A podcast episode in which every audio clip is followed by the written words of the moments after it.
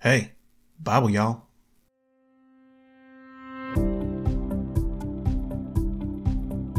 Hey, everybody. Welcome back to the Bible Y'all podcast for Thursday, December 14th. Happy Roast Chestnuts Day, which celebrates exactly what you think, and that old Nat King Cole song, the one that starts out chestnuts roasting on an open fire and mentions everything to do with Christmas, like Jack Frost and Yuletide, mistletoe and Santa.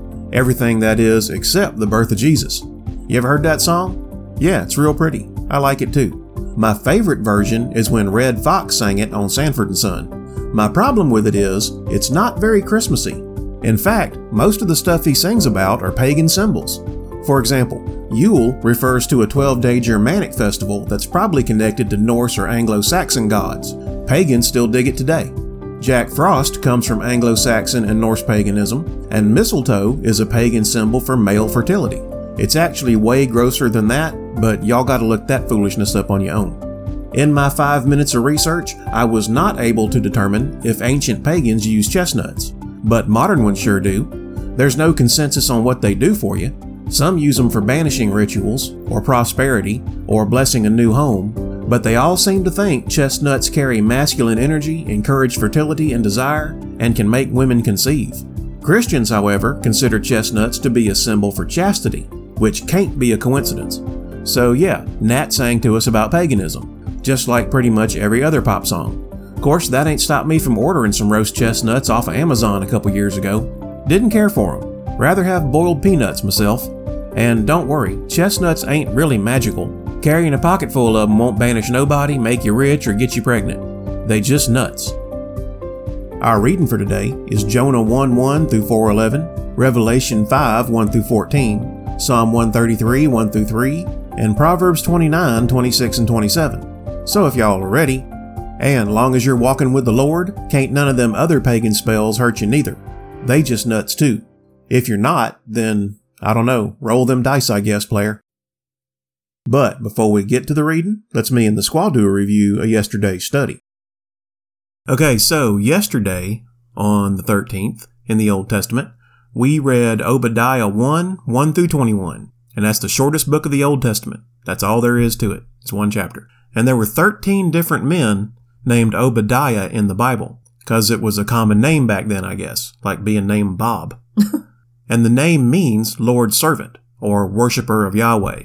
And this particular Obadiah was some kind of governor or overseer in the house of that rotten whiny baby king Ahab, but he managed to remain a devoted servant of God the whole time. And he's known for protecting a hundred prophets of Yahweh from Ahab's wife Jezebel by hiding them in a cave and bringing them food and water. And he also served as emissary between Ahab and the prophet Elijah back in 1 Kings. And his deal here in this book is he was taking it to the Edomites for their part in destroying Jerusalem. And if you'll remember, the Edomites were descended from Esau, so like cousins to the Israelites, but certainly not buddies.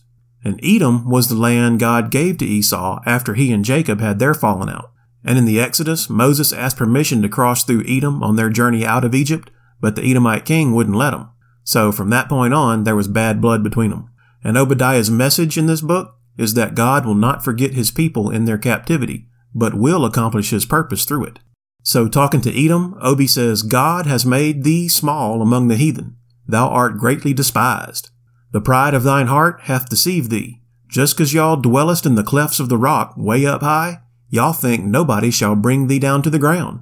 Though thou exalt thyself as the eagle, and set thy nest among the stars, thence will I bring thee down, saith the Lord. And starting in verse 5, there's some interesting language. He basically says, if you get robbed, the robbers would take what they could carry and leave the rest. Same as if you hired grape gatherers. They'd take what they could and leave the rest, especially around the corners for the gleaners, because that was the rule. But guess what? How are the things of Esau searched out? How is all that valuable stuff you tried to keep hidden sought up? All them other kings you thought was y'all's friends, all the men of thy confederacy have brought thee even to the border. The men that were at peace with thee have deceived thee and prevailed against thee. They that are going to eat your bread have laid a wound under thee. There is none understanding in him. In other words, they hit you with a secret blow and you didn't even know it. So for thy violence against thy brother Jacob, y'all are going down. And just to make sure everybody knows who he's talking to, he calls them by the names Edom, the Mount of Esau, and Teman, who was Esau's grandson. And the reason is, here's what you did. In the day that thou stoodest on the other side, in the day that the strangers carried away captive his forces, talking about Jacob's forces, and foreigners entered into his gates, and cast lots upon Jerusalem, even thou wast as one of them. You was right there with them. But thou shouldest not have looked on the day of thy brother in the day that he became a stranger. Neither shouldest thou have rejoiced over the children of Judah in the day of their destruction. Neither shouldest thou have spoken proudly in the day of distress. Thou shouldest not have entered into the gate of my people in the day of their calamity, nor have laid hands on their substance in the day of their calamity. You sold out your brothers and took their stuff, basically is what he's saying. Neither shouldest thou have cut off those of his that did escape, neither shouldest thou have delivered up those that did remain. As thou hast done, it shall be done unto thee. Thy reward shall return upon thine own head, which, having done back to you all the stuff you did to others, is usually the worst punishment. Would be for me anyway. But there's some good news. Upon Mount Zion shall be deliverance, and there shall be holiness, and the house of Jacob shall possess their possessions. And just to clarify, it's good news for Israel, not so much for Edom because he says the house of Jacob shall be a fire, and the house of Esau for stubble, which sounds rough. And they of the south shall possess the mount of Esau, and not only that, they of the plain the Philistines, and they shall possess the fields of Ephraim, and the fields of Samaria, and Benjamin shall possess Gilead, and the captivity of this host of the children of Israel, all those who I bring through the captivity and let out in seventy years, except Obi probably didn't know that part, is going to get back all they had, they shall possess that of the Canaanites even unto Zarephath, and the captivity of Jerusalem, which is in Sepharad, shall possess the cities of the south. And verse 21 says, And saviors shall come up on Mount Zion to judge the mount of Esau, and the kingdom shall be the Lord's. And this hasn't happened yet, and it won't until the last of the four kingdoms Daniel told us about are destroyed, and the stone which smote the image becomes a great mountain, and fills the whole earth. But probably ought to start watching for it, because it can't be far off. I just want to point out that the proud heart is deceived. It thinks God does not see, and yet God is opposed, even in battle array against the proud. And then in the New Testament, we read Revelation 4 1 through 11. And chapter 4 describes the throne room of heaven. He says, After this I looked, and behold, a door was opened in heaven, and the first voice which I heard was as it were of a trumpet talking with me, which said, Come up hither. And this language is pretty consistent with rapture language when the church hears a trumpet and a voice saying, Come on up. Maybe it is, maybe it ain't, but whatever. Jesus says, Come on up, and I will shew thee things which must be hereafter. Remember when I told you to write down the things which were, and the things which are, and the things which shall be hereafter? Well, here we go. in verse 2, he gets taken in the Spirit, which I think is important. He's not saying this was physically happening to him, but was a vision. Probably because nobody goes where he goes and gets to come back he gets taken to a room in heaven with a big old giant throne in it. And he that sat on the throne was to look upon like a jasper and a sardine stone. All sparkly and glorious is probably the idea. And there was a rainbow round about the throne. Oh, you mean like the token of the covenant the Lord gave to Noah? Huh, wonder what that's about. The rainbow was in sight like unto an emerald. So a green rainbow? Or solid like a gemstone? The Benson commentary says the green color was undoubtedly intended to express the everlasting covenant of grace and peace. And from where does Benson draw that conclusion? Don't know. But rainbow is the Greek word iris, which can also mean halo. So it might just mean the throne glows with a green light, which sounds beautiful, but also sounds too simple, because I have this great need to overcomplicate things. and round about the throne were four and twenty seats, and upon the seats I saw four and twenty elders sitting, clothed in white raiment, and they had on their heads crowns of gold. So who are these elders? Don't know. Bible don't say. But we can assume they're followers of the Lord, cause they're there. And they're wearing white clothes, which indicates righteousness. And what most folks think is they may either represent the church or the representatives of Israel or the 12 tribes of Israel and the 12 apostles, which is what I think. And one variation of these views is that the use of 24 elders may come from 1 Chronicles 24, in which the priests were organized into 24 groups. And if so, this kingdom of priests represents the church that dwells in heaven with the Lord during the tribulation period. But I say it's the 12 tribes of Israel and the 12 apostles. And there were seven lamps of fire burning before the throne, which are the seven spirits of God. There's that image of seven lights that represent the Holy Spirit again. and before the throne was a sea of glass like unto crystal. And I want to point out both the seven lamps of fire and this sea are before the throne. And both may mean the seven spirits of God, as if to say you got to go through the Holy Spirit to get to God. In the tabernacle, the sea was the laver. Now it's crystal, no washing needed, and it's mingled with fire. And in the midst of the throne, and round about the throne, were four beasts full of eyes before and behind. Four beasts. The word is zoa, and that means living creatures. It's where we get the word for zoo. And remember, God is called he that dwelleth between the cherubim. So I guess these are them. And verse 7 And the first beast was like a lion, and the second beast like a calf, and the third beast had a face as a man, and the fourth beast was like a flying eagle. And Ezekiel saw something similar in his vision of the throne room in Ezekiel 10:14. He said every one had four faces. The first face was the face of a cherub, the second face was the face of a man, and the third face the face of a lion, and the fourth the face of an eagle. So why did Zeke see them as single creatures with four faces and John saw them as individuals? Don't know. Maybe it has something to do with the location, because the throne room came down to visit Zeke, but John was pulled up to the throne room. So maybe some kind of transdimensional thing. I don't know. So why is it lion, man, eagle, calf in one vision, but lion, man, eagle, cherub in the other? Don't know. Maybe that's just what cherubs look like. Cows or oxen. Or maybe these were just different creatures altogether and I'm way off base. I think they're the same things, but I wasn't there. It is interesting though that when the Jews camped in the wilderness, and they had to camp in the shape of that giant cross. Remember that? They had the Levites in the middle with the temple, and then Judah, Ephraim, Reuben, and Dan camped on the east, west, south, and north side. That was really hard to say. well, when they camped on their tribal standards, the flags they flew above the camps, the ensigns on the standards for Judah, Ephraim, Reuben, and Dan were lion, ox, man, and eagle. And all of this screams some kind of hierarchy to me like they're guardian angels or some kind of delineation of authority. Like these angels are in charge of these tribes. But verse 8, and the four beasts had each of them six wings about him, so they can move fast when necessary, I guess, and also cover themselves like in Isaiah 6 2. So humility and service is the idea, maybe. And they were full of eyes within, so they can pay attention to everything.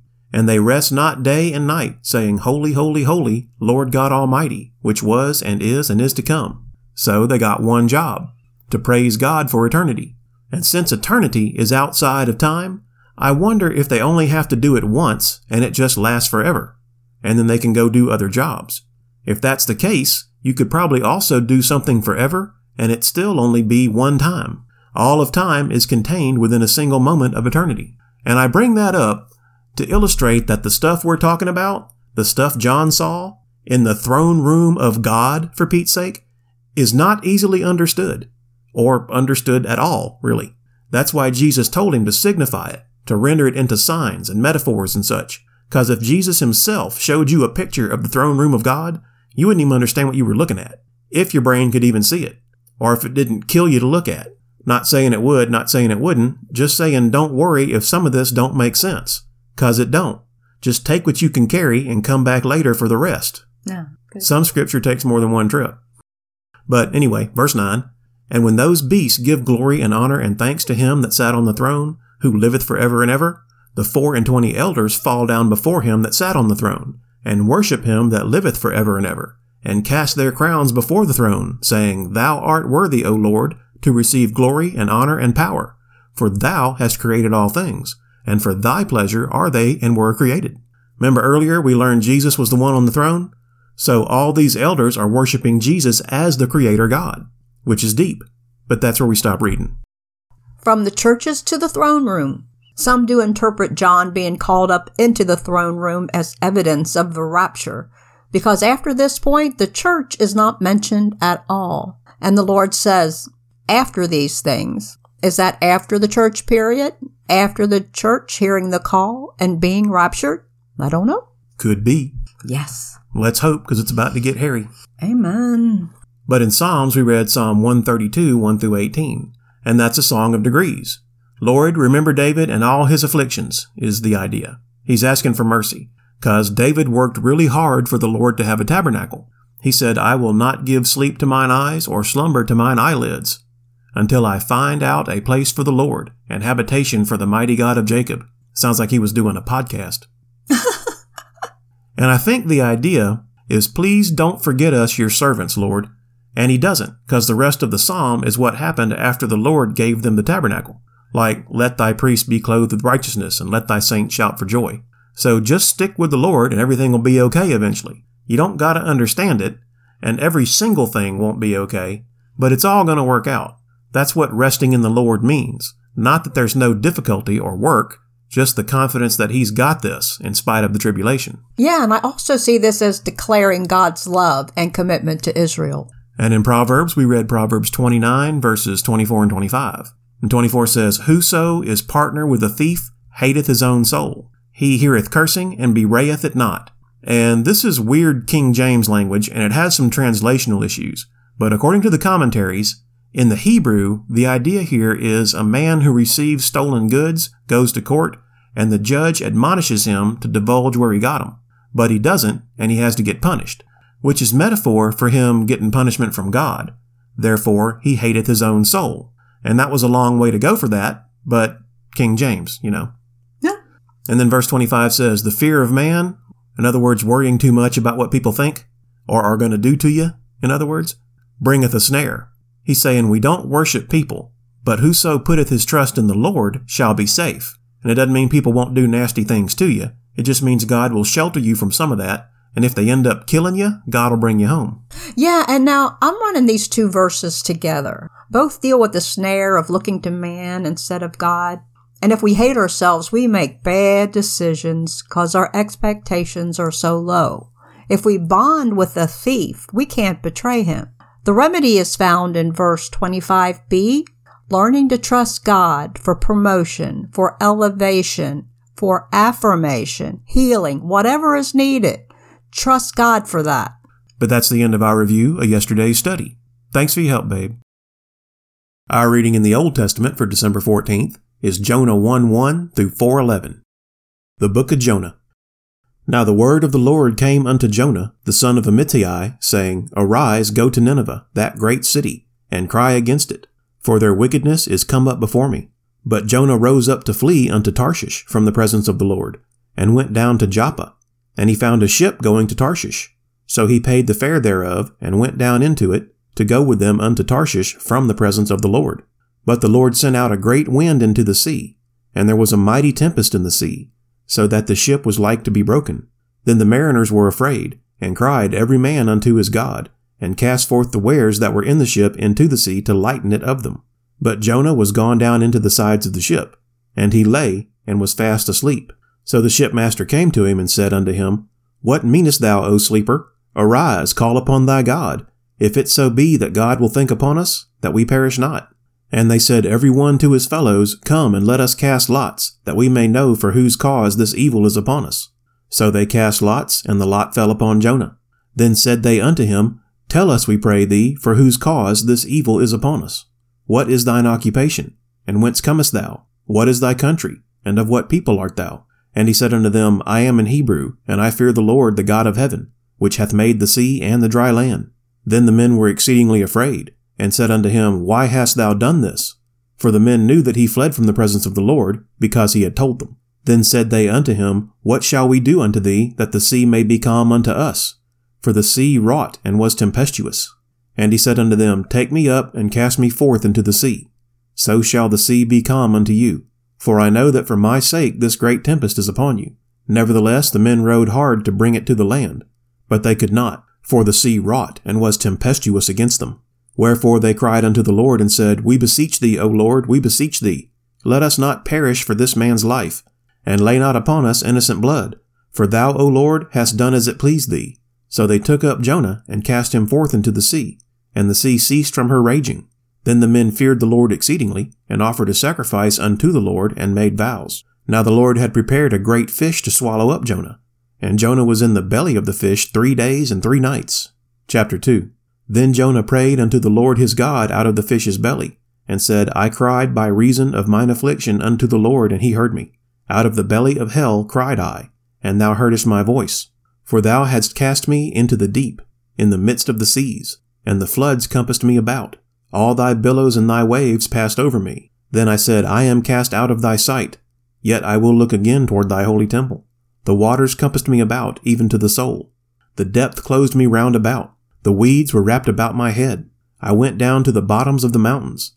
The earth with her bars was about me for ever. Yet hast thou brought up my life from corruption, O Lord my God. When my soul fainted within me, I remembered the Lord, and my prayer came in unto thee, into thine holy temple. They that observe lying vanities forsake their own mercy. But I will sacrifice unto thee with the voice of thanksgiving. I will pay that that I have vowed. Salvation is of the Lord. And the Lord spake unto the fish, and it vomited out Jonah upon the dry land. Chapter 3 And the word of the Lord came unto Jonah the second time, saying, Arise, go unto Nineveh, that great city, and preach unto it the preaching that I bid thee. So Jonah arose and went unto Nineveh, according to the word of the Lord. Now Nineveh was an exceeding great city of three days' journey. And Jonah began to enter into the city a day's journey. And he cried and said, Yet forty days, and Nineveh shall be overthrown. So the people of Nineveh believed God, and proclaimed a fast, and put on sackcloth from the greatest of them even to the least of them. For word came unto the king of Nineveh, and he arose from his throne. And he laid his robe from him, and covered him with sackcloth, and sat in ashes. And he caused it to be proclaimed and published through Nineveh by the decree of the king and his nobles, saying, Let neither man nor beast, herd nor flock, taste anything. Let them not feed nor drink water. But let man and beast be covered with sackcloth, and cry mightily unto God. Yea, let them turn every one from his evil way, and from the violence that is in their hands. Who can tell if God will turn and repent, and turn away from his fierce anger, that we perish not? And God saw their works, that they turned from their evil way, and God repented of the evil, that he had said that he would do unto them, and he did it not. Chapter 4 But it displeased Jonah exceedingly, and he was very angry. And he prayed unto the Lord, and said, I pray thee, O Lord, was not this my saying when I was yet in my country? Therefore I fled before unto Tarshish. For I knew that thou art a gracious God and merciful, slow to anger, and of great kindness, and repentest thee of the evil. Therefore now, O Lord, take, I beseech thee, my life from me, for it is better for me to die than to live. Then said the Lord, Doest thou well to be angry? So Jonah went out of the city, and sat on the east side of the city, and there made him a booth, and sat under it in the shadow, till he might see what would become of the city. And the Lord God prepared a gourd, and made it to come up over Jonah, that it might be a shadow over his head, to deliver him from his grief. So Jonah was exceeding glad of the gourd. But God prepared a worm when the morning rose the next day, and it smote the gourd that it withered. And it came to pass, when the sun did arise, that God prepared a vehement east wind, and the sun beat upon the head of Jonah, that he fainted, and wished in himself to die, and said, It is better for me to die than to live. And God said to Jonah, Doest thou well to be angry for the gourd? And he said, I do well to be angry, even unto death. Then said the Lord, Thou hast had pity on the gourd, for the which thou hast not labored, neither madest it grow, which came up in a night and perished in a night. And should not I spare Nineveh, that great city, wherein are more than six score thousand persons that cannot discern between their right hand and their left hand, and also much cattle? Our reading in the New Testament for December 14th is Revelation 5 1 through 14. And I saw in the right hand of him that sat on the throne a book written within and on the backside, sealed with seven seals. And I saw a strong angel proclaiming with a loud voice, Who is worthy to open the book, and to loose the seals thereof? And no man in heaven nor in earth, neither under the earth, was able to open the book, neither to look thereon. And I wept much, because no man was found worthy to open and to read the book neither to look thereon. And one of the elders saith unto me, Weep not, behold, the lion of the tribe of Judah, the root of David, hath prevailed to open the book, and to loose the seven seals thereof. And I beheld, and lo, in the midst of the throne and of the four beasts, and in the midst of the elders, stood a lamb as it had been slain, having seven horns and seven eyes, which are the seven spirits of God sent forth into all the earth. And he came and took the book out of the right hand of him that sat upon the throne. And when he had taken the book, the four beasts and the four and twenty elders fell down before the Lamb, having every one of them harps and golden vials full of odors, which are the prayers of saints. And they sung a new song, saying, Thou art worthy to take the book, and to open the seals thereof, for thou wast slain, and hast redeemed us to God by thy blood out of every kindred, and tongue, and people, and nation, and hast made us unto our God kings and priests, and we shall reign on the earth. And I beheld, and I heard the voice of many angels round about the throne, and the beasts and the elders, and the number of them was ten thousand times ten thousand, and thousands of thousands. saying with a loud voice, Worthy is the Lamb that was slain to receive power and riches and wisdom and strength and honor and glory and blessing. And every creature which is in heaven and on the earth and under the earth, as such as are in the sea, and all that are in them, heard I saying, Blessing and honor and glory and power be unto him that sitteth upon the throne, and unto the Lamb for ever and ever. And the four beasts said, Amen. And the four and twenty elders fell down and worshipped him that liveth for ever and ever. Our reading in Psalms for December 14th is Psalm 133, 1 through 3. A Song of Degrees of David. Behold, how good and how pleasant it is for brethren to dwell together in unity. It is like the precious ointment upon the head that ran down upon the beard, even Aaron's beard that went down to the skirts of his garments, as the dew of Hermon, and as the dew that descended upon the mountains of Zion. For there the Lord commanded the blessing, even life for evermore. And our reading in Proverbs for December 14th is Proverbs 29, 26, and 27. Many seek the ruler's favor, but every man's judgment cometh from the Lord. An unjust man is an abomination to the just, and he that is upright in the way is abomination to the wicked. And that is that for the 14th.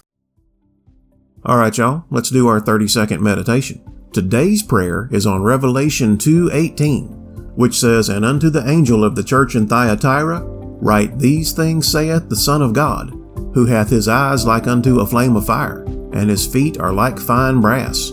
So hit the 30 second back button on your podcast player a few times and meditate with me for a little while on rooting out sin. Because prayer is the heavy artillery in the armor of God. So if you're ready, let's go. Father God, please help us to do holy works of charity, service, faith, and patience such that the last may be greater than the first. Teach us to recognize and root out the influence of the Jezebel spirit that uses false teaching to seduce your children to commit sin and idolatry. If we are guilty of indulging such a wicked spirit, we hereby repent, for we know such sinfulness leads only to tribulation and death. Thank you for your promise of leadership to he who can persevere. May we hold fast until you come. In Jesus' name, amen. Okay, that's all the Bible yawling I got for you tonight. Thank you, Father, for letting us study your word and for the gift of salvation through your Son, Jesus Christ.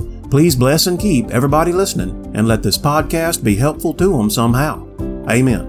You can find us on Podbean, Spotify, iHeartRadio, Amazon, Google, Castbox, and Facebook. If you like Bible Y'all and you want to support it, best thing y'all can do is to pray for me and Bible Y'all Squaw and all our friends and family. And if you got any prayer requests, email them to BibleYallPodcast at gmail.com. Otherwise, just go on out and try to make the world a better place. And if you can't make things any better, just work on not making them any worse. Thanks, everybody, and God bless y'all.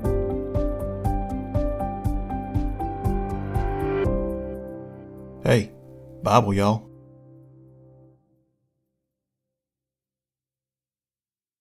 And then Judah, Ephraim, Reuben, and Dan capped on the east and then Judah, Mary.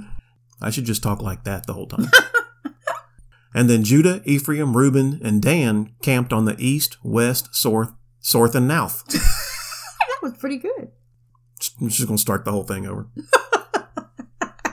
they had the Levites in the middle with the temple, and then Judah, Ephraim, Reuben, and Dan camped on the east, west, south, and north side. That was really hard to say.